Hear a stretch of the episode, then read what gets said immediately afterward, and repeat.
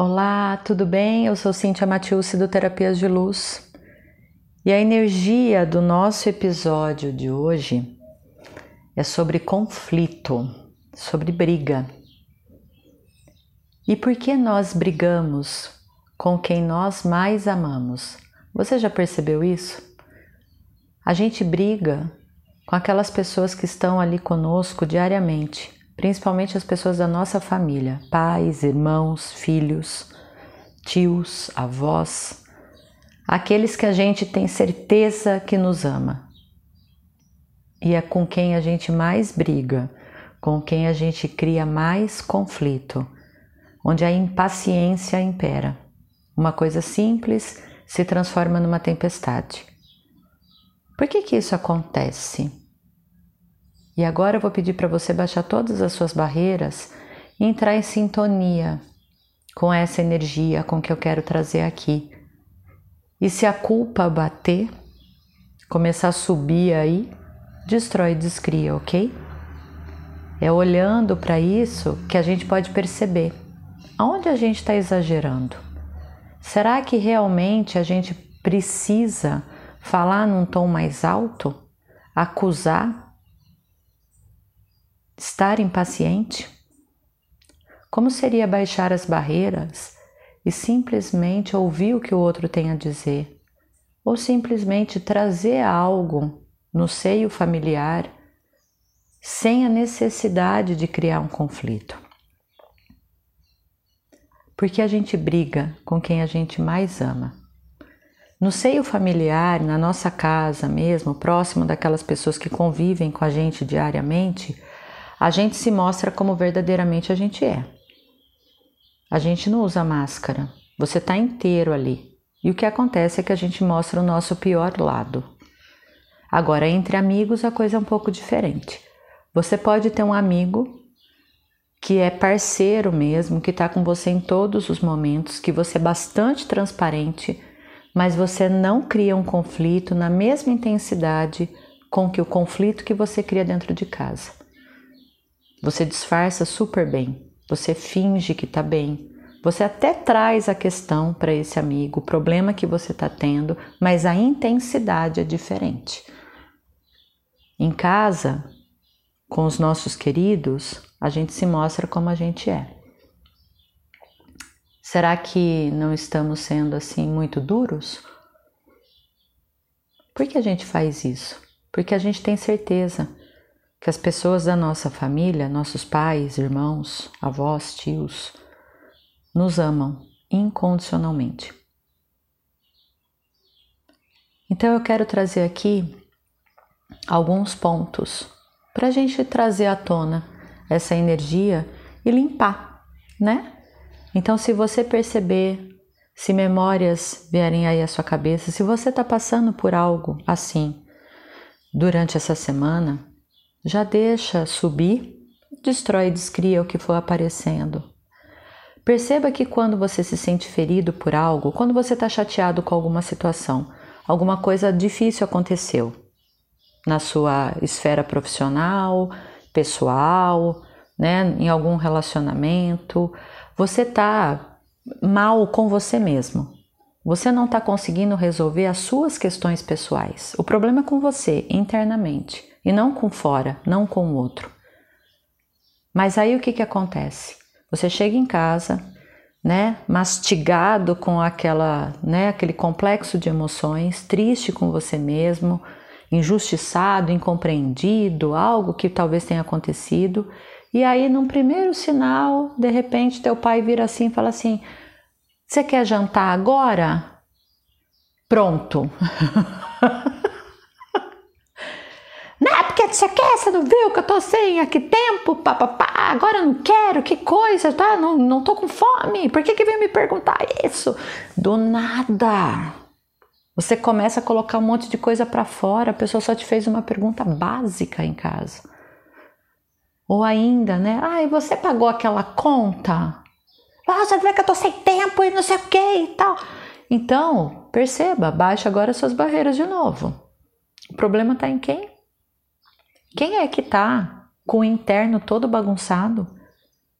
Que não consegue responder a algo com tranquilidade. Quantas e quantas vezes isso acontece? Constantemente. Não é? Aí externamente, não, eu sou uma pessoa tranquila, calma, viu? Eu pratico meditação, faço orações, eu envio amor incondicional para todo mundo, mas ali no trato com a pessoa do teu lado, né? E não é aqui não existe um certo e não existe um errado, ok? Baixe suas barreiras para isso também. A energia que eu quero trazer aqui para você é o que? Quanto mais você resiste e reage a algo, mais você cria.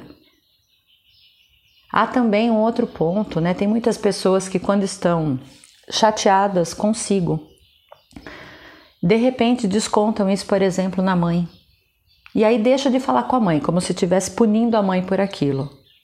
Aí a mãe nem tá entendendo o que está acontecendo. Fala assim: o que está acontecendo? Que eu, né, meu filho parou de falar comigo? Não estou entendendo o que está acontecendo. E novamente o nosso olhar é para essa pessoa que começa a criar um pequeno conflito. Né? A gente sempre tem que estar tá certo. Numa briga, numa discussão, os dois lados querem estar certos.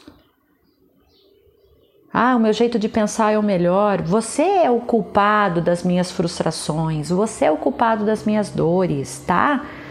Eu ia viajar, mas eu não fui porque eu tenho que ficar aqui em casa cuidando de você. Eu ia fazer tal coisa, mas eu não posso, ok? Porque eu tenho que ficar aqui, tenho que trabalhar o tempo todo para colocar dinheiro nessa casa. Eu ia fazer tal coisa, mas eu não fui. Para. Para com esse discurso, baixa aí as barreiras todas. Você é um ser infinito, pode fazer uma escolha diferente a cada 10 segundos, livre para fazer qualquer coisa. Então, se você não está fazendo algo por você, é porque você não escolhe por você. Você tem medo, você está frustrado por alguma coisa, e aí você está descontando isso nas pessoas da sua casa, jogando a culpa das suas dores e frustrações nas costas de outra pessoa. Reconheça isso. A gente precisa reconhecer para que a gente possa mudar. Na hora que você olha para isso e fala assim, verdade, verdade, é muito mais fácil eu jogar a culpa aqui na minha mãe do que eu assumir que eu tenho medo de morar sozinho. Então perceba, quantas e quantas vezes você é que não está bem com você mesmo. O quanto você sabe expressar as suas dores, a sua raiva, as suas mágoas, os seus sentimentos de uma forma saudável.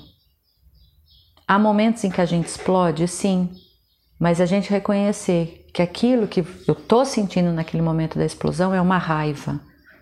Eu estou com ódio.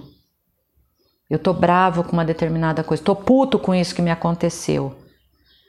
Quando eu reconheço o que está acontecendo comigo, eu consigo me cuidar. E qual é a base disso? desse autocuidado, desse olhar interno, autoconhecimento.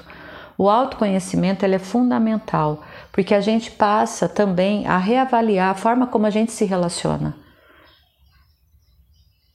É tão mais gentil eu virar para alguém, por exemplo, eu virar para minha irmã e falar assim: olha, desculpa, não é nada com você, mas eu tô assim com a cabeça muito cheia.